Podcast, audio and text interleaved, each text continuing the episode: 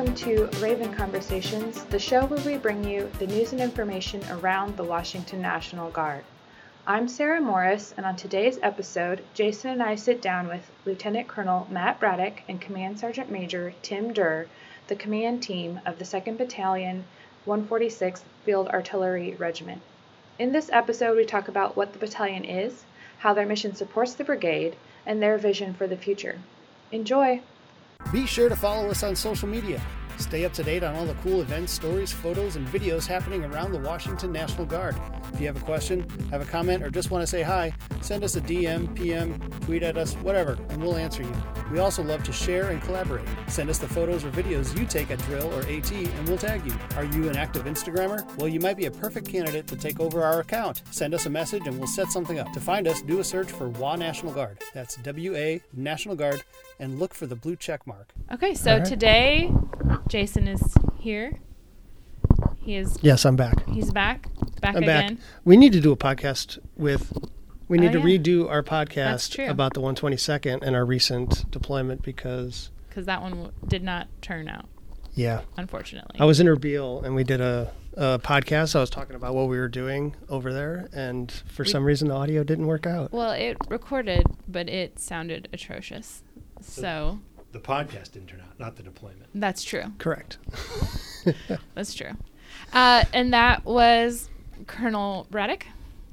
Yes. And we are also joined by Sergeant Major Durr, and they are the command team for the second Battalion, one forty-sixth Field Artillery Regiment. Regiment. Yes. And so go ahead and introduce yourselves. All right. Uh, yeah, uh, Lieutenant Colonel Matt Braddock. Um, Battalion commander for second Battalion, one forty-sixth Field Artillery. Um, King of battle, action front, boom. Loud noises, Loud all noises. that. Yeah. Loud noises. Um, very proud of the unit. Uh, very just uh, honored to honored to be able to serve the unit that's uh, that's been my home since two thousand one, I think, ish. Um, so yeah, I, I, I couldn't ask for anything more, uh, you know, in a in a career. Um, that's you, for sure. You, you've been field artillery your whole career? Uh, actually, I enlisted in ninety-four, ninety-three, at ninety-three as a um, uh, medic. Mm. So ninety-one Bravo back in the day, and so I was a I was a medic for a while, uh, and commissioned, uh, I think commissioned in two thousand one, and joined the two one four six. So I joined the first Battalion, one sixty-one Infantry in nineteen ninety-six, I believe. So I've been in the Washington Army National Guard since nineteen ninety-six, and I've been in the eighty-first Brigade since nineteen ninety-six. And I took a nine-month wow. break uh, in R R B, but I have been, for all intents and purposes, in the eighty-first Brigade since nineteen ninety-six, and in almost twenty-four years. Almost twenty-four years right. of my twenty-seven-ish years of life in the guard. Over half my life. So I had this realization. I was th- trying to help you out. I know. Yeah, yeah. So this year I had this realization. I was talking to my wife, and I said, I've been in the military for over half of my life, not adult life, but over half of my life.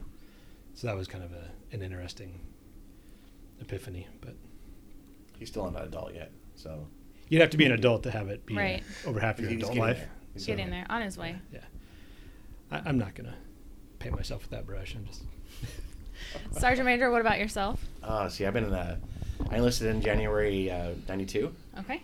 Um, in the battalion as a M-Day soldier, so it was. Uh, I came in as a. I'm a true National Guardsman. All the way. I did a four. I did four years as A G R. Um, um, then I. Uh, oof, I've been gone out of the battalion maybe five years total. Okay. Out of twenty-eight. Yeah. So, coming up on January, if I was still in the battalion next January, I'd be twenty-four years solid. Wow. Um, I was a thirteen Fox, um, fire support specialist. I went all the way through E seven doing that. And then became. I worked in the reserves for a couple years as an operations sergeant uh, for the one oh fourth Division, did that for a little while. Okay. uh, two eighteenth Field Artillery for a couple years, um, two oh fifth a year as a, my first became Sergeant Major, as an Operations Sergeant Major. Um, see, I have got um, married for oof, twenty, twenty-eight years, three kids, three grandkids, so it's a good life. I work for Daimler. Um, okay. Work for Daimler Trucks North America in Portland, Oregon, mm. as a quality assurance supervisor. And um, my love in my life, I'd probably say, would probably be um, I do love the Guard. Truly love it. Uh, my wife knows I love it, and she's argued with me about retirement. She's, I'll never retire, but... But you just got started. You know, but, um, you know, retiring's always out there, of course, but, you right. know, nothing planned anything slow, soon, hopefully, but... Um, but she's uh, she's been involved, too, with me. She's been involved as a F R G for twenty-six years. Wow. In some form or fashion. From a couple years after I got in, she got involved, and so she's been involved for this, this amount of time, and I think she loves it more than I do. Awesome. So, um... That's yeah, the key, right that there. Is, that is. She's a special woman, too, so... And then, um... So, um... I... The cool part was I became a first sergeant um, in this battalion, and I became a C S M in this battalion. That's awesome. And I'll be leaving this battalion as a C S M, and kind of, I did the whole every rank in it, and and uh, I truly enjoyed it. Truly enjoyed the battalion. Been through every change and every phase the battalion's been through. So awesome. But, yeah. And then, um, but I, I want to put a couple caveats out there about my commander, current commander. Okay. Um, Colonel Braddock. Um, to to have a fresh face, a fresh mindset. A couple of years, you got a year and a half ago now. Year and a half ago now. Which was nice to see. Um, came from Lieutenant Colonel Moshalo, now Colonel Moshalo. Great leader. Um, we've had some amazing leaders in the battalion, uh, the battalion commanders. And um, I knew him when he was a lieutenant and a captain. I'm not going to tell you nicknames we had for him back then, but um, but we had, yeah, he had we had a lot of background together. People don't know right. that. Um, so he's, like I said, he's came with a fresh mind, fresh face, motivation and drive. Um, He's wanted to come in and change the battalion, which has been amazing. Um, the harebrained ideas that we come up with, he's usually like, "Let's go with it, see if it works. If it doesn't work, we go to another idea." So, and it's it's, it's been a, it's been refreshing to have, have him around. And, and unfortunately, the, coming up probably let's, next, next March, we might be losing him as a battalion commander. But um, it's going to be it's it's been a fresh and refreshing experience. I know the one that falls behind him will have to build on what he's currently building, but it's been an amazing couple of years so far. Awesome. Well, that's a great... Well, what's made it refreshing? Yeah.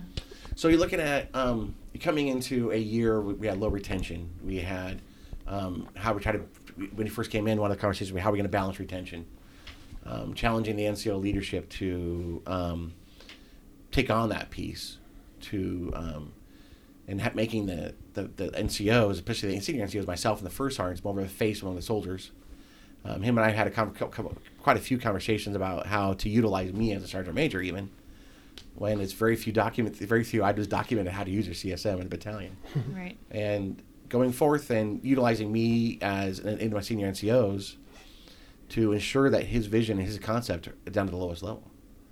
I mean, you're talking. Um, I'm at the battalion and on the field maybe the mornings for a meeting, maybe, and then morning at night for another meeting. I'm at the gun level the whole entire time.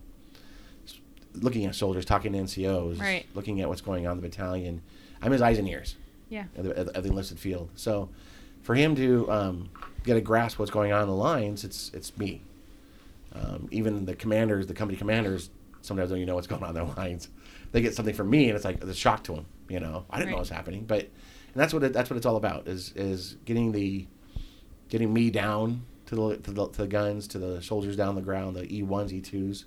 And to be the, that I you know some N C Os would call me the the pain in the butt, um, to be in their back pocket all the time. Hey, what's why's your vehicle dirty? What's going on? You know. Um, well, you're doing quality assurance, right? I am mm-hmm. quality assurance and training. Yeah. And uh, ensure that they're all adhering to the standard. You know, I'm very proud of our battalion. Out of last AT, our battalion was in their uniform the entire time. And when I was driving around, other battalions are not in uniform. I'm like, oh my gosh, you know and. So it was it was a little experience. So I was very proud of my battalion in that respect. Um, we've been, uh, but it's been refreshing to have him around. He has clean ideas, new ideas of how we can improve, train, um, certify, mm-hmm. and he came in from being hey. He we, we you know we not right now the soldier centric the soldier first concept is going through our, our state right now. Right. we started that two years ago. Yeah, we're talking to General Dent tomorrow. Yeah. Yeah. Yeah, and uh, we started that when he first came in. We already had plans already in, in place when Lieutenant Colonel Moshalo left, but ideas, he grasped onto a lot of it, and we ran with it. So we already were, we were already been practicing the soldier first and soldier centered concept, getting it down to the lowest level at that point already. By the mm-hmm. time, even when Colonel Dent came through, we had already, as a command team, had already started practicing that. So when he came in and hey, this is what we want to do, we kind of looked at each other and goes, all right, we're on the right track, you know. Been there, done that. Yeah. But yeah, no, it's so it's it's something we've been. It's, it's it was nice to see and nice to have him around. It's going to be, I leave in October, then he leaves in March, and then the battalion. So it's going to be. It's, it's gonna. We've had a great run for the last couple of years. Nice, so. Awesome. Well, that's a good segue into what is the second Battalion, one forty-sixth Field Artillery Regiment. It is a direct support field artillery regiment to the eighty-first Brigade Striker Combat Team, which means we are the indirect fire support element for the eighty-first Brigade dedicated to them. So whatever their mission is, we are we are their primary fire support asset. What does that mean? What is indirect fire? So indirect fire, it is just that. So it is fire beyond the line of sight. Like how so, far? Uh, like like eighteen kilometers far. So if you go to a rifle range and you take aim with your rifle, you would be engaging something with direct fire. You can see it. It's there in front of you. Um, you can hear the report of your rifle, and you can hear the, you know, maybe the tap of the, the dirt on the other side and, and the indirect world. Uh, we have a, I, I have a funny saying, it looked good when it left here. Um, I always, I always close out some of my, my speeches with that. It seems to get a chuckle, but uh, it means just that. It's, you know, it's the art of uh, firing a bullet from where you stand and having a really it, big, a, a, really, a big one, really big ninety-six pound piece of steel uh, onto uh, a target, which is beyond where you're looking. So it's uh, it it's a lot of fun. I, I'll be totally honest with you. It uh, it wasn't on my radar when I joined. As a, a brand new second lieutenant, I went off to Fort Sill, Oklahoma. The beautiful. Fort Sill, Oklahoma. The oasis of the Midwest. Lawton, where, Oklahoma. Where the winds come sweeping you off your feet. Oh, I, it, it, it's, it's so windy. It's home. It's home. My my wife loves it. Uh, uh, I love it. But it, I would, you know, you you go there and you get your first taste of what it takes to, to make all that happen. And, and that's a tough school. There's a lot of math. Well, it, there is a lot of math. Uh, I keep telling people. I always tell people that. I'm not a mathematician. I'm not good at math. I took uh, I took math twice in college. I took the same math class twice in college, finite math. Um, funny story, I kind of calculated what my end grade would have to be, um, and I miscalculated. yeah, so I, uh, so I took it again. It's good that you took it again. So if a guy like me can go there and pass, right. it it's all about application. It's right. all about dedicating yourself to a process. And it's a big process type. So so goals, it's kind of the avant-garde thing to say. You know, goals are, you know, goal, goals aren't what you got to focus on. You got to focus on the process. Right. Process leads to goals. Well, in the field artillery community, that's kind of how we operate. And so I, I hear th- stuff like that, and I, I say, well, I've been living processes my entire life, right?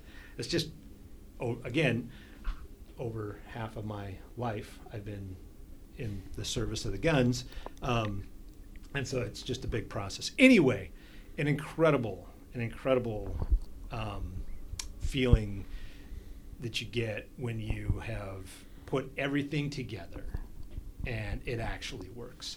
Um, and it works all the time. It's pretty, but, but it's still a great feeling. It's pretty cool to watch because I got to do uh, cover the artillery raid um, where they dropped it from the Chinook and, and did the whole process, and that was pretty awesome. I got to say. Yeah, and that's the kind of stuff that uh, that's the kind of stuff that Sergeant Major was talking about. We want to, you know, we focus on we want to focus. So when I came in, we really wanted to focus on the gun crew. We wanted to focus on the guns. It was it's all about the guns. In the artillery, it's all about the guns.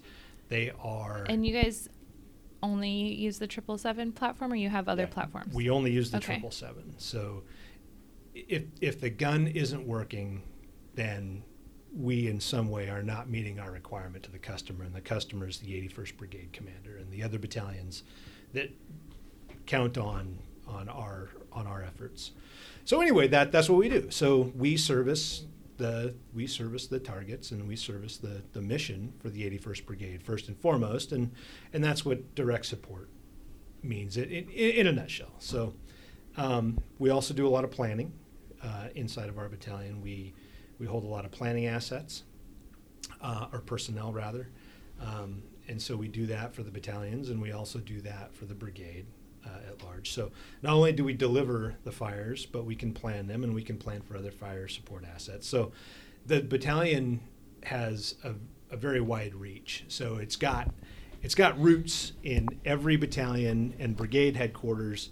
Um, we are definitely ingrained everywhere, and we're unique in that way. So a good field artillery soldier will know the battlefield, he'll know his craft, uh, he'll be an expert in his craft, but or her craft, and also uh, know everybody else's craft, because you got to know everybody else's craft. If you're gonna if you're gonna figure out ways to make somebody else successful, you better know what somebody else is doing, right? Right. You got to know what's you know what their challenges are and what their problem set is, and so you're gonna try to help them solve that. And that's what we do. And so Sergeant Major and I have worked together for years and years and years, and I uh, I have worked in in service of the guns for, again, more years than I than I can count accurately, and um, but, but don't get me wrong, I can count accurately. Uh, um, but uh, you know, thank God it doesn't require me to count accurately to make the artillery rounds land where they ought to. But we really wanted to focus on the gun itself and focus on the soldiers who are directly in the service of the guns. Their so skill level specifically this, too. Yep. To bring them up to a point where they feel confident and, and um, secure about what they do. Yeah. Right. They feel like soldiers again. Right. Yeah. So so really focusing focusing on those tasks and those skill levels and those artillery tasks that are at the gun level, and not necessarily focusing on those that go above into other echelons, um, simply because in our craft, uh, if you can't do if you can't deliver the fire, um, then all the planning in the world isn't going to get you anywhere, right? Because it's all for naught. It's hollow. It's it's it's uh, it's, it's hollow.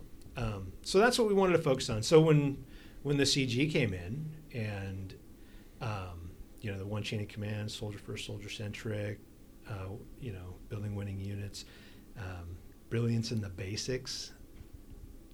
It it nested our our ideas and his strategy nested very nicely, and we were able to we were able to just jump right on. Um, and I think we've seen I think we've seen some of the we've definitely seen over the last year uh, fruits of that labor um, on the retention side of the house. You know, not to get geeky on it, um, but but we've definitely. Um, We've definitely righted the ship, and, and we've definitely not righted the ship. The ship wasn't going in the wrong direction.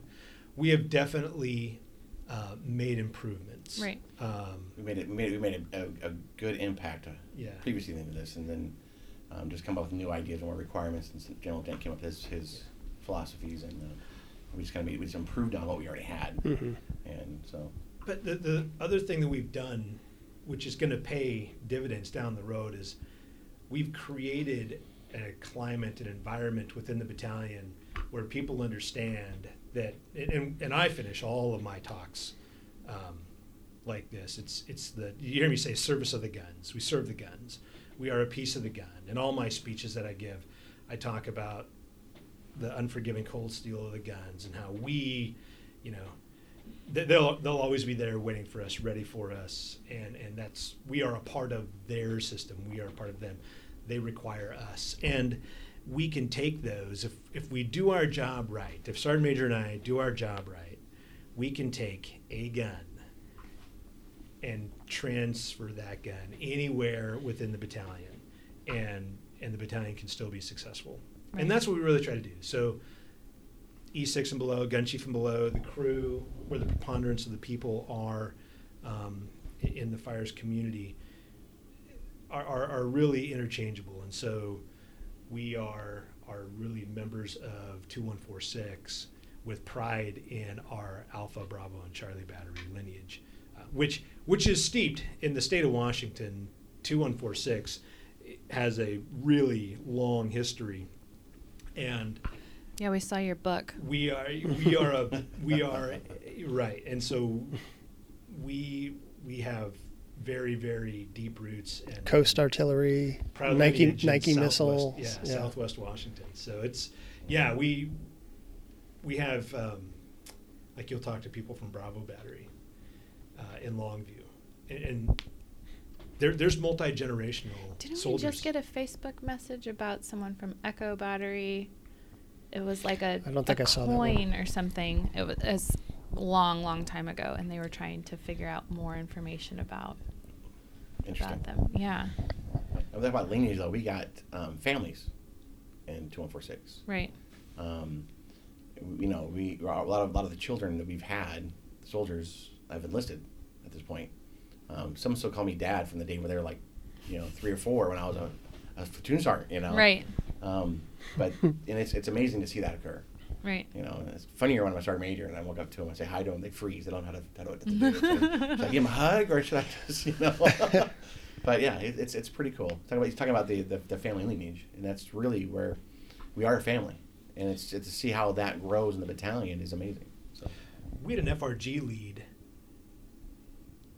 in Alpha Battery who did not have a service member any longer in the Washington National Guard. Wow. And just felt so dedicated to the soldiers in Alpha Battery. Mm-hmm. Uh, I'm, gonna, I'm just going to say her name, Julie Hebert. Was her name? All right. Yeah. yeah Julie it, it was incredible. And, and we have, I've got two, I got a, a captain and a lieutenant right now in two one four six that I work with. Um, I worked with their dads. Yeah. So did I, yeah. So it was, it's incredible to look down at, right. at, you know, at these at these young uh, officers and know that, it, it makes me feel old, but, and know, hey, look, you, you joined, I know, you know, fifteen right. years ago when you were talking to your father uh, uh, about what you do and, you know, I, I must have been around, you know. Right. You know, and, and so... Whatever we did fifteen years ago uh, wasn't so bad that you didn't want to join. It's just a great feeling, right? It's just a really yeah. good feeling. And I, I look at them and I'm like, man, that. So that's the way it's got to be, right? Yeah, I and so think that's, that's inherent to the Guard, too, as yeah, just a, yeah, a thing that, that happens. Yeah. It's so, so bizarre to me. Speaking of, speaking of history, and I, I, I may, not, may be not one hundred percent on this, but didn't the... Field Artillery have a piece in World War Two and the Battle of Los Angeles. Are you guys familiar with that? So I believe it was the two oh fifth did. Was it? two oh fifth was oh, okay. a, was a coast, uh, was it? They were eighty-eight Air Defense Artillery, I think, back then. Oh, okay. And okay. they were there at the time. I know that. I don't think we were. So yeah, one forty-six uh, and one sixty-seven, um, t- two battalions of artillery in the forty-first Infantry Division. Uh, kind of came about in about nineteen seventeen-ish. Uh, um, fast forward to today. It, yes, World War One, World War Two. World War Two, mainly Pacific Theater. Yeah. So you're looking uh, at um, New Guinea, uh, Luzon, Luzon. South Philippines, and the Jap- Japanese occupation in Japan. And, and a mix of one fifty-five in, in nineteen seventeen. Uh, first Battalion one forty-six was a one fifty-five tractor-drawn uh, uh, unit, and then transitioned to... seventy-five millimeter howitzers, um, and now fast forward to today. So way back, back down fi- the line, yeah, back way one, back in the line, back to one fifty-five millimeter so, yeah. and second Battalion one forty-six Field Artillery, one one sixty-seven second Battalion or first Battalion one sixty-seven um, doesn't ex- does not exist anymore. But uh, yeah, it's two one four six has been around for quite quite some time, yeah. um, and it, it's interesting though to to hear you know, how it started. You know. Up in Seattle, Walla Walla, Washington, uh, Southwest Washington, all points Southwest Washington, Vancouver. So it's kind of been all over the place and mm-hmm. really has come to rest in the Southwest Washington area. You can even go to uh, Walla Walla and see one of our guns that were actually in World War One. Yeah. Huh. No, is it on display there? Yep, in the park by the uh, what's the Walla, Fort Walla Walla. Yep. Okay. Okay. Yeah, down there, artillery park. They have a bunch of artillery pieces down there. Hmm. So. Yeah, nice. Uh, interesting. And, and on the walls of the Walla Walla Armory, they have photos of mm-hmm. the battalion. It's uh, or the or Alpha Battery, mm-hmm. uh, rather, uh, before they left for World War One. It's incredible. Um, nice. Yeah, it's really interesting.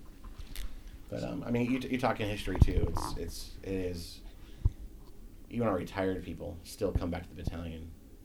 I'd say probably a third of our ball is retired personnel. Hmm. They come back every year, and they've gotten involved in F R Gs as well. And so, you tell you, it's it's pretty close knit. You know, Field Artillery is a really close knit community. Yeah. We've got a big alumni association, which really grew legs, I'd say, two thousand. Red legs, twelve-ish. Right? Red legs, yeah. Okay. Red legs. Yeah, big red legs, yeah. The red legs got darker. Yeah. About twenty eleven, twelve-ish really took off. Had a couple of personalities retire back then, and you could tell just did not want to leave, um, you know, psychologically, mentally, you know, mm-hmm. and, and mm-hmm. stuck around. And to this day, our, we call them friends of the battalion, but they have an annual barbecue. They come to our events. Yep. Yeah. Nice. Uh, they'll once in a while show up at drill weekends to serve breakfast uh, on the way out the door. Oh, wow. Uh, and, and, and they're pretty robust uh, in numbers, so yeah. we're, we're fortunate there. Very fortunate. You know, I was looking at uh, every, like, like this last AT, they show up on the day we were leaving and had breakfast ready for everybody walking, walking out the door. That's so awesome. Well, you know, right? Um, yeah. So and I'm was, sure was, that that cool helps everybody, too, with their camaraderie and feeling does. part of yeah. the team and yeah, stuff like that. Yeah. And it's nice to see when they, when they, the old guys, they call them, right. too, you know. Sorry, Master Enrique. Um, but um, the old guy will tell the stories about what it was like, what, but their experiences to the young right. guys. And, and I'll be honest with you, when I was talking, going to the retention phone calls, and one guy actually brought up the conversations that he had with the old guys. Is what he called them fervently, you know, but um, and how, how cool it was and how motivating it was. So he wants he's why he wants to be part of that. Right. He wants to stay in it, just yeah. be part of that. So it's it's good to have them around. Yeah. It really is. They're amazing individuals. I know every one, every one of them. That's what's scary too. um, Sergeant Majors all the way down. I mean, for the one who gave me a ride back in this police car back in the day when I was a private. But you know, and and but yeah, it's it's it's really it's really great experience with every single one of those individuals. They are. And we love every one of them. We see them, it's, it's like a big family reunion every time we get, it, get together. That's awesome. So, I know I went to the seven forty-first Ordnance Battalion's training at SatSob last year, and they had a triple seven that they were able to do the wash, the stuck round. Oh, the jammed round, yeah. The jammed that, round. Yeah. Um, thing, and they said that that was the first time they'd ever been able to do it at the training site with a triple seven, and they accredited that to you guys, oh, wow. allowing them to use the... So we didn't jam Not, not for getting it stuck. No, yeah. We didn't get it stuck, did we? No, they they had like the whole thing, this, the round, like the training round that got stuck or whatever, and then they showed how it, it how they it flushed the, wa- the no. water out. I'd like stuff. to know what their technique is, because... Anyway, it was really interesting. So the what I saw was they flush it with water, and it builds up so much pressure, and then the, the round releases, and, and that's how they do it. But it was just a training round, so it didn't wow. do anything. But I but never thought of that one. No, it was it was pretty cool, and they said that it was like they were very appreciative because it was the first time they've ever been able to do it on an actual triple seven nice. for a lot of the guys that were going through the lanes. Yeah, and that's the cleanest gun that we have now. Probably. It probably is. Or rusted out, one of the two. That's awesome. So you guys have been in the unit or part of the unit for a long time, so you've seen it transition. And recently you guys just transitioned from the tracked vehicle. What, what was that called? Please, I'm just... Paladin. Yes. Okay, thank you. one oh nine eighty-six Those are it's fun. Been a while since I've... They were nice warm houses is what they were. But you guys just transitioned to the M seven seven seven, which is a towed howitzer. Yeah. Um, describe that transition. What what were some of the, the bumps in the roads? Like how did well, how did, how um, how'd it go? Were you, were you in the battalion during transition? Nope, I was at the oh. I was at the brigade. Okay, yeah, I was I was uh, first sergeant at the time for headquarters battery during that transition phase. It was. Um, Uh, as for H H B, for example, for example, we were it was very slow we had a lot of very specialty M O Ss in the headquarters units, and keeping them occupied was, was pretty difficult, to be honest mm, with you. Yeah. Um, but um, bumps in the road would be, um, biggest complaint I got is um, it's cold. Right. Because yeah, you're outside. Yeah, you're outside now. Yeah. You know, they missed the rolling house, and they could turn the heater on, or, or yeah. you know. Um, but other than the that, the A C when we when I was in Iraq, I got to fire a pal- well, I got to just do the little thing, and, and I was like, it's so nice in here with the A C on. yeah, yeah. And um, so you know, and the, it, the the the most difficult pieces are speed. I I'd probably say what, what the biggest argument, the biggest complaint we probably have on our side is speed. Because um, our element now can still outpace us. When we have the Paladin, we can actually stick, stick right. with them. Right. Um, so now the problem, now we take it takes longer to emplace. It takes so much time now that um, before we have to be closer to the line of battle, to the forward line of troops now, because of that, that effect. Right. So we got to be bounding farther forward than we did before to ensure that we can actually support the maneuver element on a regular basis. Um, that's that's probably the biggest um, setback we do have using the pal- the, the triple seven. It's an amazing piece of equipment. I probably just to say it's amazing. It's just, just as amazing as the Paladin, really, as the as ability to shoot, because um, you can get steel on target. You know, almost if if, you, if your observers are good and they lays it right and everything's fine, you can steel on target every time. But um, it's the amount of amount of time it takes us to maneuver. So, what are some of the advantages of the platform? Advantages of the triple seven platform? Um, Maintenance. Maintenance is one of them. Yes, takes a lot less long to maintenance. There you go. You don't have a. You don't have to take care of the vehicle as well. Okay. Air mobility. Air can, mobility. Yeah. Yeah. Which I saw that firsthand. Which is motivational pretty cool. in itself. Yep, yep. To watch a howitzer flying through the air. Yeah. But also, um, if you ever deploy us, we can do uh, what's called artillery raids, um, which is more effective. You can actually take a helicopter and drop it off, drop off a howitzer in the middle of um, a mountain range in Afghanistan, and we can start just shooting everything. If you want to see a video of what that looks like, there are some on our Divots page. Yes, yes, and they're amazing, by the way, as you guys know that. So I'll look it up. Um, but I, that would say probably the mobility piece of it. In that respect, we can do that. Um, it is it is an amazing piece of equipment. The way you can lay you can lay the system down, and once you're once you're laid on, it's it's accurate. Um, so w- talk about the round itself. Is there some kind of it's heavy. high high tech? I mean, like you can. Yes. What what what's the, the describe the technology in the round itself? Wow. Yeah. G, GPS. Uh, so I always like to talk about the technology in the field artillery in this way, and, and it really puts it in perspective. So we'll get away from the, the projectile, as it were, but um, with two thousand twenty, you still hook a lanyard up to the back of this thing and pull it. Mm-hmm. Right. That's how it fires. So in, in the modern age where you would think, well, why do you even need gunpowder, right? Why do you even need a propellant in there? Can't you just like, can't there just be enough stored energy and, and you could just like kinetically launch this thing? No, I like mean. Like a rail gun? Yeah. Like, no, so it, it is still a very visceral experience. You you take a projectile, you pair it up with, you know, a propellant, you put some kind of explosive on the tip of this thing, um, which will mechanically ignite it at the right time and place, and then you take a piece of string and you hook it up to the back of this multi-million dollar howitzer tube and you yank on it. Yeah. Right? And, uh, and this is a really good visual. It's incredible to see. You've got radios going, you've got dust flying, you got guys sold, run, yeah, guys, soldiers running around, everywhere, yeah. and you got little handheld computer devices and cables the size of your thumbs running all over the ground. And in the last... the last motion that you see is a soldier, you know, yeah. an E two hooking just a piece of string turning off onto a the latch. Light in the closet.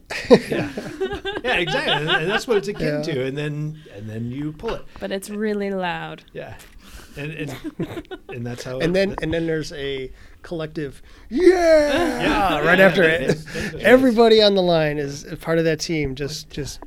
They start. You know, I hear a lot of just, people going, boo. And you know, whoos and you know, and screaming and celebrating. Yeah, it's it's amazing. So the technology, I mean, the technology around it changes a lot, right? So how do you identify a target? How do you pinpoint its location on the ground? You know, what kind of devices can see through right. smoke and see through mm-hmm. the dark, can see through, you know, whatever. And then how how do you, once you see it, how do you pinpoint its exact location on the map, right? What kind of G P S devices, laser devices assist you in that way? And then how do you communicate that data quickly to a place where you can compute a solution, right? And then how do you quickly compute a solution, right? What kind of computer do you use that computes that solution? And then how do you get that solution down to the firing piece, to the gun? And then how quickly can they, you know, match up all the, the, the product to get it into the howitzer, to get it downrange, to get it to land, and then, as you were saying, to get it to function the way you want it to function on the target, because that's what it, I mean, it's it's a science, right? So, like, we watch football, right? You watch football, and and you, you know, you you wonder, you know, what the next play is going to be, but then you just watch it, right? You, you're not. You know a part what the next play is going to be. You just say you don't know, right? Same play yeah. every time. But if, but, if you were in that, but if you were in that business, I'm sure it would be not an entertaining game of football. Mm-hmm. It would be. A, Tony Romo be knows what the next play is going to be. It would be crazy, right? I mean, it might even take some of the fun out of it for the for the person who just casually watches football. Right. And the same thing in, in this business too. You know, it's it, there, there's so much that goes into it that simply hooking up the string to the back of the tube and yanking on it, you know, is the part that everybody likes. But all the other stuff that goes into it, all the stuff that really bogs you down. Mm-hmm. Um, A lot of which is technology, right? Technology improves. Somebody has a great idea. This technological advance is going to make your life easier. But it just adds another piece to the right. entire piece, pie, right? You know? So, so gone are the days when, you know, a soldier on a hill with a pair of binoculars and a map right. and a compass says, that's it right there, and I'm adjusting rounds on the reasonably sure yeah. that I'm going to be able to get him to fall there at some point before that person has the ability to leave. And then it's, you know, a test of wills against, you know, their maneuverability and your accuracy. Mm-hmm. Now it's not that way anymore at all. Well, yeah, right? And all the restrictions on what you can and can't hit. And yeah. And, and so now you try, right. The, the first permission one. To hit something. Right, right. After you get through all that, then what you want to have is that first one. And the only one that comes out is the one that has the effect that you want, right? Right. Costs less money, exposes you to, you know, to it exposes you to the enemy. Or it limits your exposure to the enemy. So the technology that goes into that, all of that, it, it's incredible. So when you look at the piece of steel, you know, the projectile, the actual projectile they issue, that doesn't change much, right? I mean, you have to have. It's been, it's been almost the same for decades, yeah. except for some couple technological advances, yeah. which is mainly the G P S mm-hmm. and yeah. laser systems. That's it. You, you have to have something that explodes. Right. You have to have something that. Uh, you know, illuminates. You have to have something that produces smoke. I mean, those things just typically are, you know, something that, that causes fire. You know, you typically just got to plan it, you know, you you, you, you improve around that. Uh, do you want it to explode in the air? Do you want it to explode when it hits the ground? Do you want it to explode ten feet off the ground? I mean, mm-hmm. you know, where do you want this thing, that kind of stuff, right? Deep in the ground, do you, you want, want this go, thing to, right, do you want this thing right. to penetrate you know, something, and then explode, and so that's where the obscure even we got, you know, to obscure to obscure movement or target, or you know, or or you know, in some cases they can help guide too, right? So they can actually adjust with, with deployed fins, and they can make small adjustments in flight. Oh, en route, yeah. It, small adjustments, not mm-hmm. you know, not big adjustments. You're still, you're still throwing, you're still throwing ninety pounds that direction, right? I mean, right. Um, you you can alter its flight path a little bit through. Yeah. You know, through um, geometry, but uh, or physics, the law of physics, but but not a whole lot. So anyway, yeah, there, there's a lot of technology, and I've seen a little bit of it. Mm-hmm. Sergeant Major's seen a little bit of it. You know, he's he comes from the the observation side of it. I come from the delivery side of it. We used to have bags of powder propellant, and you would have a for, you know, you'd just have a tube, right? A metal tube, and inside would be a bunch of increments of powder, and you'd pull them out, and they'd be in bags. It'd be like cornhole bags, you know. Yeah. You'd pull them out, and you know, you stuff five of them in there, you stuff three of them in there, and then you take the other three, you put them, you know, off to the side, and then you go burn them somewhere, right? Because you can't, you don't reuse them, right? You just get another thing out, so each one gets its own. But now you got cellulose canisters. They're they're like tuna cans, a little bit bigger. They're like, you know, potted right. meat cans. It's meat like cans a, you stick up in the tube, and the whole thing. Mm-hmm. Multi-family tuna can. Think of that way. Yeah, yeah. Mm-hmm. yeah. yeah. And it's gone, right? You, you open the you open the bore back up, and blam, the sucker's gone. So, um, so the, the technology changes um, around the projectile, I guess. So. What's the best job on the gun? I would say nothing on the gun. It's a Ford Observer.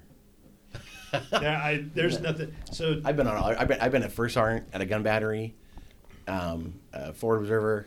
Um, I would say my best time was on the gun line as a first sergeant. Okay. Being able to everything on the gun is, is fun. I don't know. Every soldier wants to be the guy that's basically the number one man. Okay. You know where, you know, and he's basically the guy who pulls the lanyard, right? So that's. But that could be really like anybody. That could be anybody. Yeah. Mm-hmm. Um, but honestly, that um, there's nothing that on that gun system that's not fun about it. I'll be honest with you. I, I know you you fired a gun before. I fired a gun before. I've been on. The, I worked with them before. I, and I'll be honest with you. Um, coming from a background of being the observer and going down to the gun line was a complete different transition in my life. I had to learn a whole new career field um, that I never knew before, and um, that was a challenge. Took me about a year to get used to it. Once I figured it out, you know. But it, I'll be honest with you. I've um, every soldier. There's not one job they didn't like. Okay. They, they, it is probably one of the best jobs I, I would say in the Army is, like you know, people can say, well, tanker is the same way. No, tanker. That driver sits there and falls asleep. That's true. You know, but um, no, it, it is by far. I would say there's nothing there as, a, as my personal experience that was not fun to do. Right. Yeah, every piece has its certain things you got to do, and as a collective team, this thing's gonna shoot. Yeah, I mean it's definitely a team you know? effort. Watching yeah, everybody I, get I, it together. I'd have to say, like my time, my time as a combat engineer, like years ago, uh, one of the most fun times I've had was building a bridge together with mm-hmm. other people. You know, yeah. we're all moving this piece here together as a team, and it's just all these pieces are moving, and I see the same thing when I watch these crews. Uh, fire a gun, you yeah, know. They're talking to each other yeah, the whole exactly. time. And it's just, it seems like they're just having a blast. Yeah. You, I think you, you talk. Literally. Yeah. You, you An actual blast. To, right? So if you talk to, if you talk to a cannon crew member, you know, being on the gun, that's, that's it right there, right? Just being on the gun. Because when you're, when you're a cannon crew member, you're going to work your way through all the positions, right? And so which position is the most fun? Who knows? It's up to you. But being on the gun's like, that's where it's at.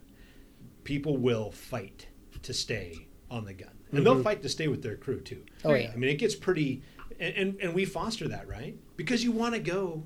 You want to leave your job right. Monday through Friday, and you want to go hang out with people you like, right? Mm-hmm. And blow stuff up. Yeah, exactly. Yeah. It's not... Let's be real, right? You yeah. know, you're a young person starting out in life, or you're...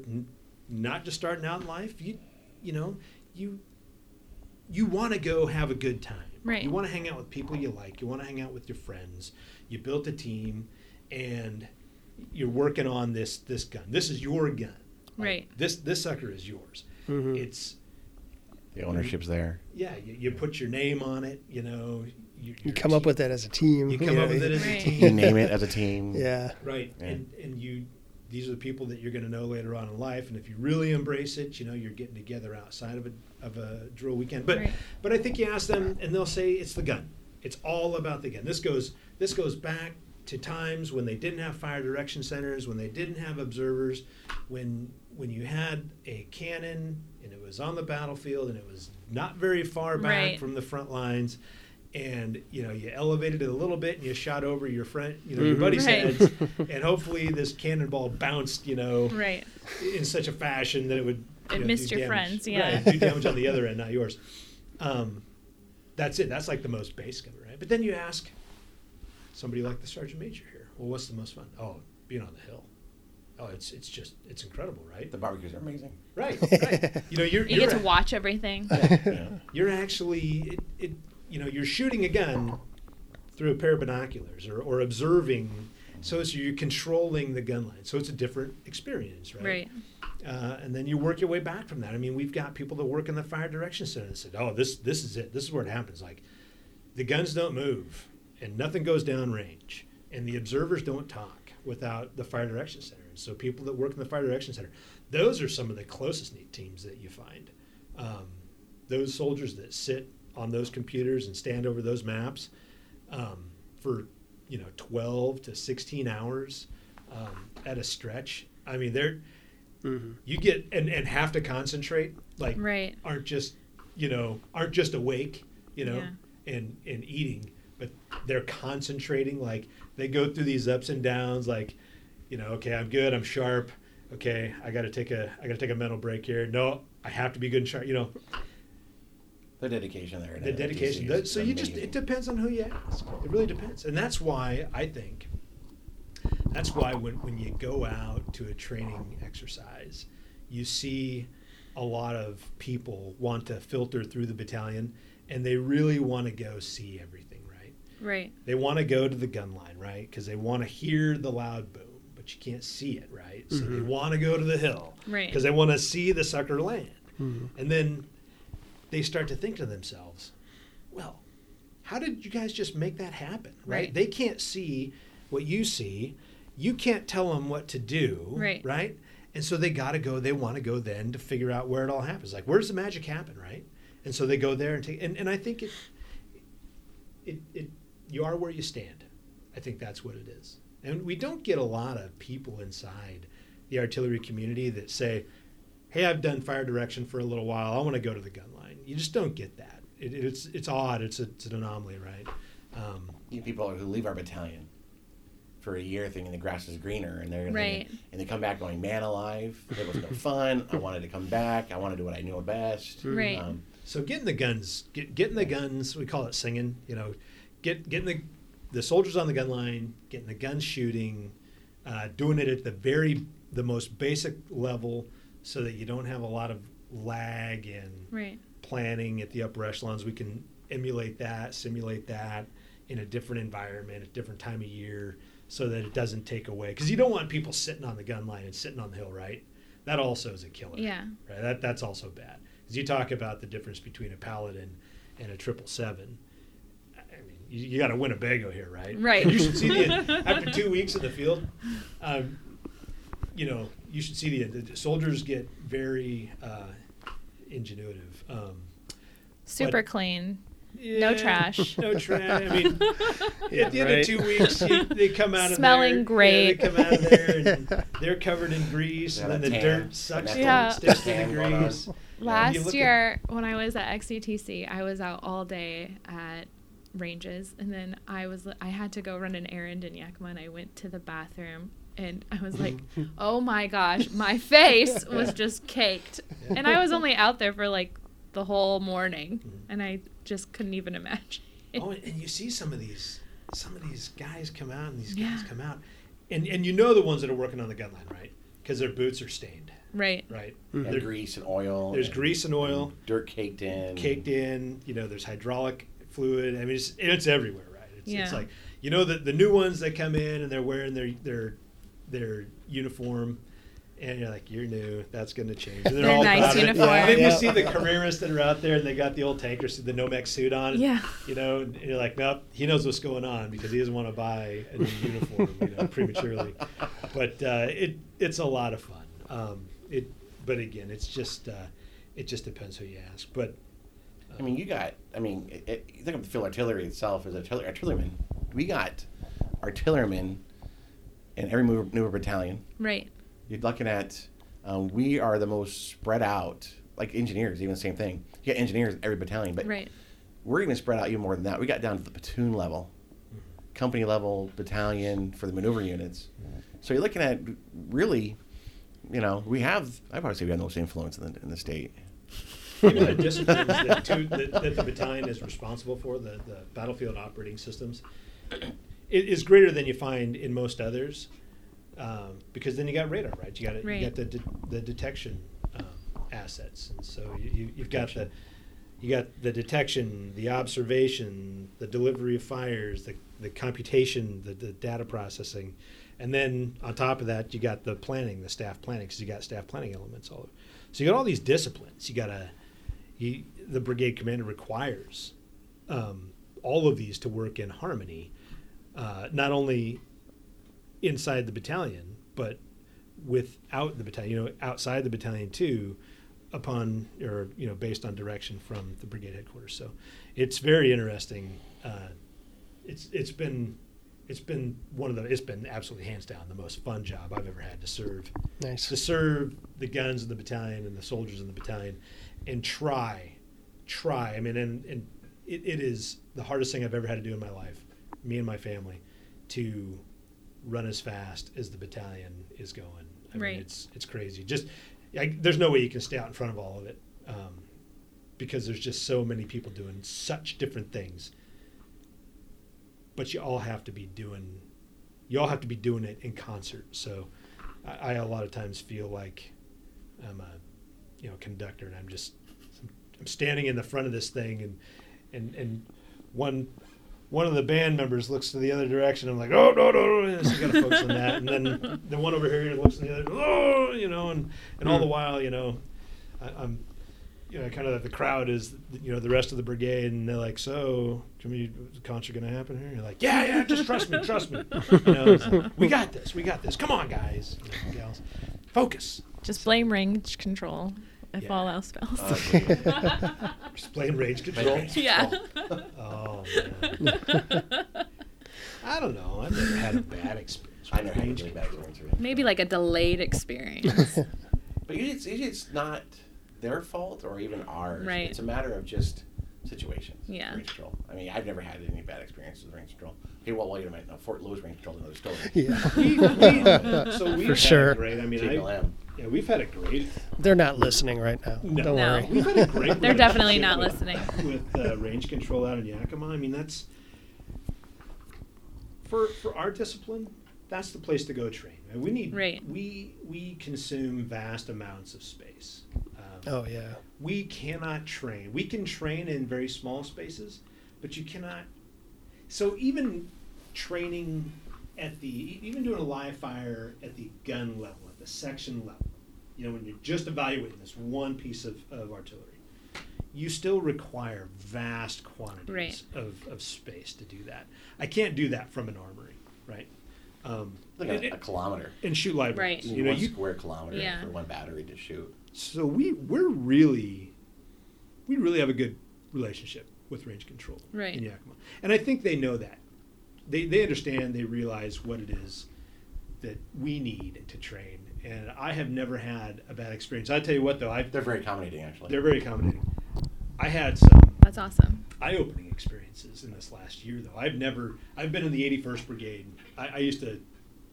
You know, sometimes I'll tell the the really junior soldiers how many years I've spent in Yakima, and it's sad at this point, right? But uh, no, it's it's it's been the best time of my life, absolutely, hands down. And I talk about it with.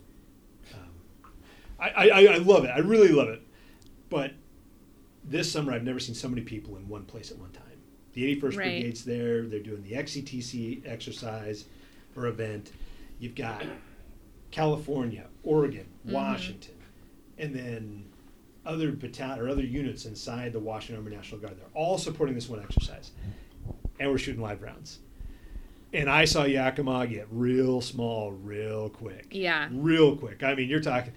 You know, we were on an expansion. We were all the way back to almost range control. Right. It was just. I mean, there were times. You go anywhere, you see somebody. Yeah. Yeah. There were times where you, you know, you didn't have to drive very far in Yakima to be alone. Like, yeah. you're you're going to be alone here. You feel alone in Yakima, and I don't think I ever felt alone in Yakima last summer. And I think it's just part of what we're getting to understand is. The new way of doing business, you know, a lot of the units from Fort Lewis are going to Yakima to train. Um, but you've got U A Vs flying around overhead. Uh, you've got helicopters now flying around overhead. You've got over that hill is a battalion headquarters. Over that hill is a battalion headquarters. Right. On the other side of the impact area is another battalion training. Right. And, and, you know, everybody's on the road going back to the rear for something. You're like, let's get this shot group real tight. I, and, and you think about it, you're like, man, I, yeah, it's like, okay, at, at some point now, you know, you're not alone. And so you really, yeah, you really, you really have to polish up your game. Yeah. You know, speaking of polish, you look at it. All those units are out there. That means the impact area has units around it. Right. Yeah. So now our... safety is even yes. more critical. Yes. You know? And that was that was the biggest thing where I noticed last summer was I was nervous about rounds being fired out or right. you know, you know it, that was you know but overall I our battalion did outstanding last year, but it was well you start to think you're like okay you know as a running around as a battalion commander and watching the gun line from a hill right. you don't understand that the, I mean you do right but it, I'm just not used to seeing a helicopter right. fly on the backside of the gun line while we're shooting, and so my natural instinct is to say stop shooting. Right. There's a problem here, right? Right, shared airspace and stuff like that, yeah. Yeah. And and a couple of minutes later, a couple of conversations, you're like, oh, all this is coordinated and synchronized, and range control is is at the heart of it. And, right. and you're like, oh. So it's that comfort level. You just get over that. Mm-hmm. After, after doing it for so long, yeah. you, you don't. It's not comfortable. But, yeah, I, I, again, training in Yakima. The only problem with Yakima, Yakima's biggest problem, and I don't know if Yakima, uh, I don't know if the people who work in Yakima will ever solve this, but it's the mountain pass between Yakima and I five. That's Yakima's biggest problem. Uh, you know how many times I've gone that southern route through Portland to come home, and eight hours later, come back to Olympia Armory, and eight hours later I get back. Have you ever gone through uh, um, Chinook Pass? Yeah. Not with a howitzer. Well, yeah, that's true. That's true. So we're, we're restricted what what we, we can take a howitzer. Oh, that's only yeah. one route, unless we go the southern route. There's only two routes we can take, which is good. Oh, yeah. yeah. So what, if, what's the other route? Southern route? No, you said there's two, two routes. Snoqualmie. What Snoqualmie Pass. Snoqualmie. Okay. Down through Oregon. I, I yeah. Oof. You have to time it right. In January, February, March. No. Never time. Forget right. about uh-uh. it. Never so once Yakima right. figures that out, then we're then we're clear hot, right? Just yeah. have Until the then, helicopters take off. Yeah. Again, it's the mountain pass. It's easy enough, right? Yeah, it's easy enough. I mean, it's, it's, we always or get just, there just Or just fine. relocate to Yakima. Yeah. yeah. Coming back, we always have a problem. Back Getting to the there, history, though. We always yeah. get there. You know, Southwest Washington. Yeah. So what what is the uh, the battalion got on the horizon? Like fifty-meter target, three hundred-meter target? So we are involved in both of the eighty-first Brigade upcoming deployments okay. to Poland and Ukraine. Um, a substantial amount, actually, a, a, a very substantial amount of the battalion will be supporting both. Um, sending a, a battery to Poland mm-hmm. um, with a, a fire support element for the infantry battalion that's going and a small slice of mechanics. Uh, so they're looking forward to that. And we're also sending quite a few... Um, Junior, well, I'd call them mid-grade um, leaders to Ukraine to help with the training mission. Nice, uh, cool. Working, you know, working in their specific discipline, their artillery, the fires discipline. Right. So, um, it's going to be a great experience for soldiers serving in two one four six. One that that want to deploy on the guns, you know, deploy with the guns, shoot the guns somewhere else. Mm-hmm. You know, train. Um, train continually on the guns. Um, I think that's going to be an amazing and what a valuable asset oh, yeah, for the for battalion. Sure. This battalion is deployed with the eighty-first Brigade. Uh, each time it's deployed. Um, we have not taken the guns on either one of them. And so you don't get that experience, right? right. The, the soldiers that come back from this are going to have a lifelong, um, they're just going to have that that experience. And they're going to be able to use that. And they're going to be able to download that. And the ones mm-hmm. who stick with the battalion will be able to, you know, they'll be those senior leaders that can refer back to that. And they're going to have a, a great width and breadth of knowledge. And then our uh, our soldiers going to Ukraine on that training mission. What a cool way to download some of your expertise and experience and sharpen, you know, sharpen the sword, like sharpen your mm-hmm. own skills when right. it comes to um, when it comes to being an expert in your craft, right? Brilliance in the basics of what you do. So um, even though we're sending an oh four, we're sending a major, right? And that, he's not doing basic stuff, but he's doing basic stuff at his level, right? right? And so he'll become he'll become very good at his craft at that level. So it's going to be it's going to be a boon for the artillery battalion, uh, yeah, for as sure. much as it is for the eighty-first Brigade. And since the entire battalion's not going, we're going to also be able to leverage the ability to send a lot of people that want to go um, while still, you know, in certain cases supporting those who uh, have a more traditional view of the National Guard. So, and I, for the first ten years of my career, um, uh, longer than that, uh, traditional soldier. I, I, um, I always look at anything we do through that lens, um, and Sergeant Major helps a ton uh, when it comes to that. So, yeah, so that that's on the the battalion's um,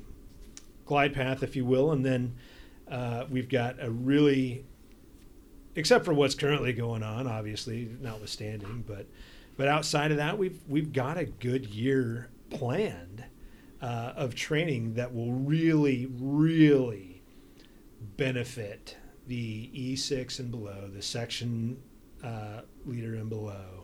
Um, going to give a lot of time back um, to to that cohort within the battalion to train and become really, really good at what they do.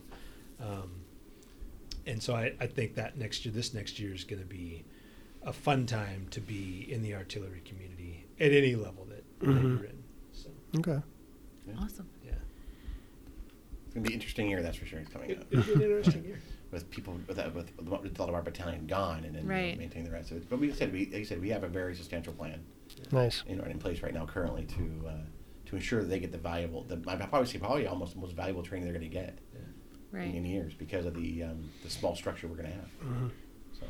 Cool. So you brought it up a little bit ago, just in this last comment. Um, I like kind of like to talk about the, the state mission as well. Like mm-hmm. we're going through an unprecedented pandemic, and especially for the Guard, it's like every state and territory has people active. Forty thousand plus Guardsmen. Yes, throughout the across country. The entire country, biggest since Katrina. Yeah.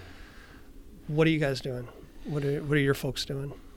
We have soldiers from Walla Walla, uh, Benton County, Walla Walla, all the way um, to I five north and south. Yeah. Um, it, it's so a lot of food bank missions? A lot of food yeah, bank missions, yeah. yeah. Okay. Yeah. Okay. That's what we're doing almost exclusively. Uh, two of my battery commanders are doing that. Um, I visited the soldiers in Walla Walla not too long ago, and their uh, operation is massive. Three of the food banks. I went to three of the food banks yeah. uh, with it is, them. It is very massive. Yeah. And they're really enjoying the work that they're doing.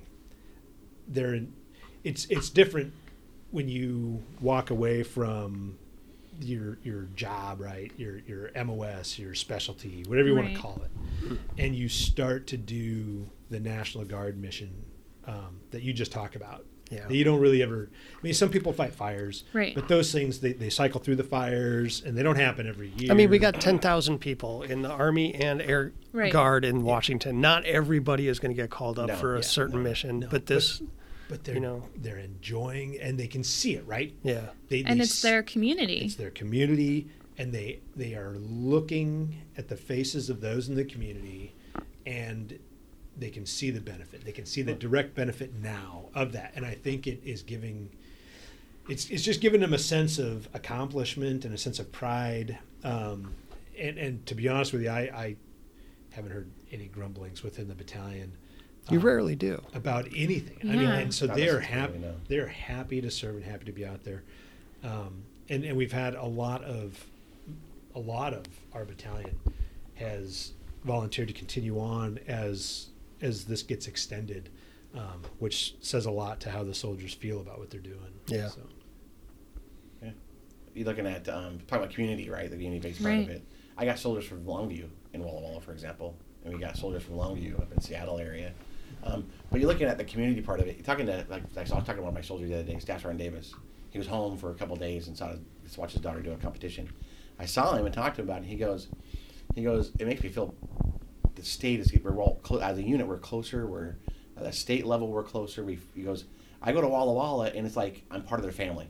Right. He goes. It's no different. Yeah. And I go talk to the community and talk to people in the community. They appreciate us. They're all thankful that we're there helping and and it's it's cool to hear that from a soldier that I mean he's you know four hours from home. Right. You know and it's not easy for him to take run down home real quick and see his family and go back again. And um, he goes, he goes. I feel as if I'm making an impact or difference. That's what's really key. Is they, they, mm-hmm. they know that they're doing something to make a difference. There's something about emergencies that kind mm-hmm. of brings us yeah. all together as a as a team, as a family, mm-hmm. you know. And and, and I, I like to say that that's what sets the Guard apart from all the other services, is that you got that service mindset right off the bat. You know, just like our mission is to, to help the community in times of need. So.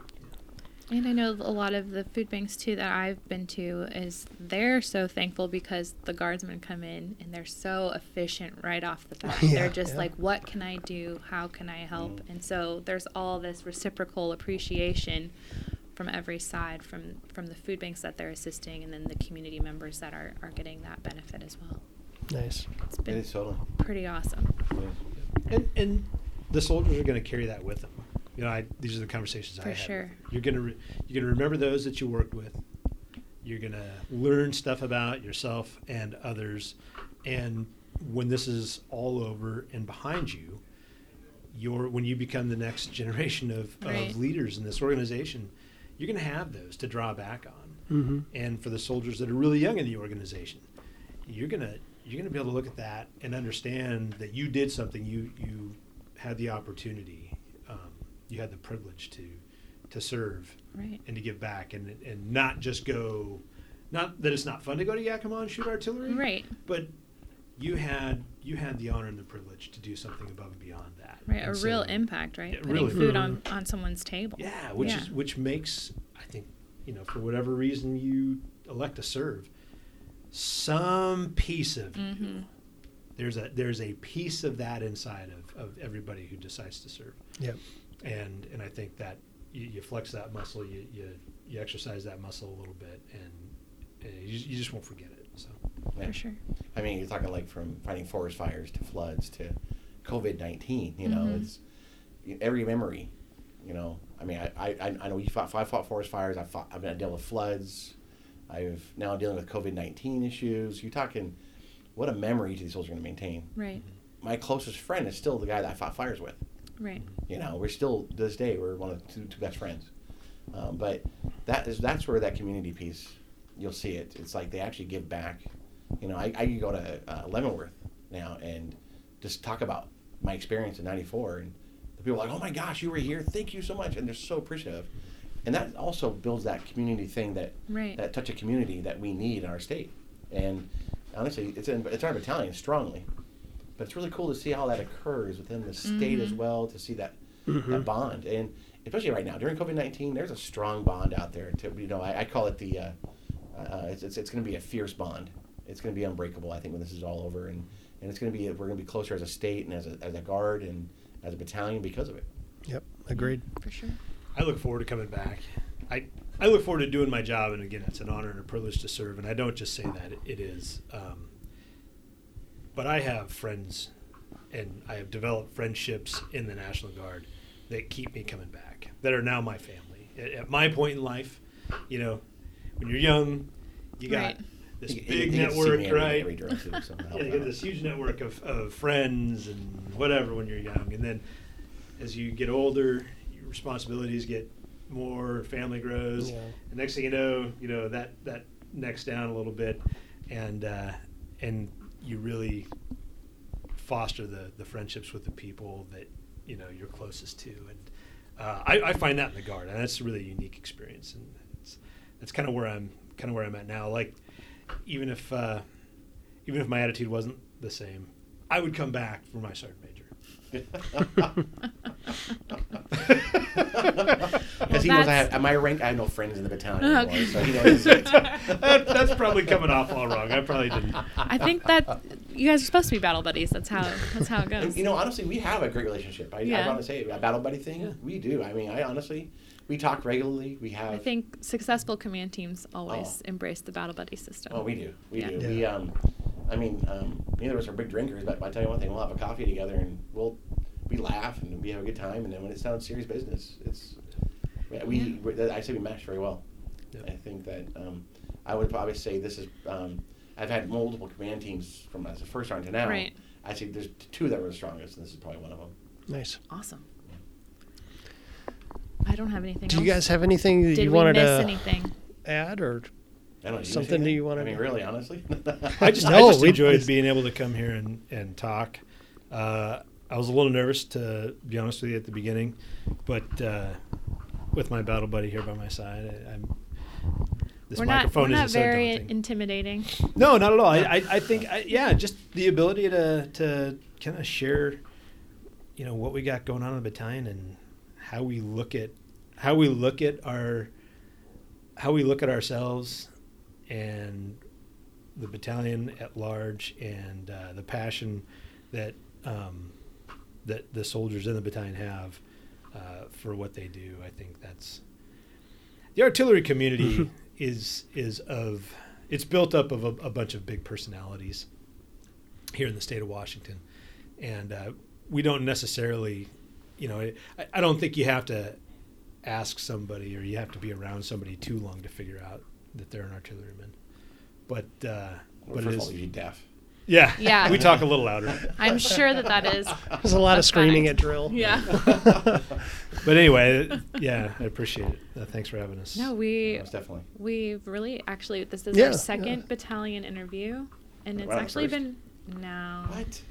We were the first. I was excited about this. That's the other way I could get you here. But you would have been, been really, the first last week. Yeah, last week. But it's been really, um, it's been really fun. Actually, we didn't, we weren't sure how they were going to go, but we've actually really, li- we really, really like yeah. it. Uh, we did three of the one sixty-one, yeah, and we now did three of the one sixty-one. Now you guys, and then we got uh, General Dent and Sergeant Major Honeycutt tomorrow, and hopefully we'll get some more battalions. Yeah.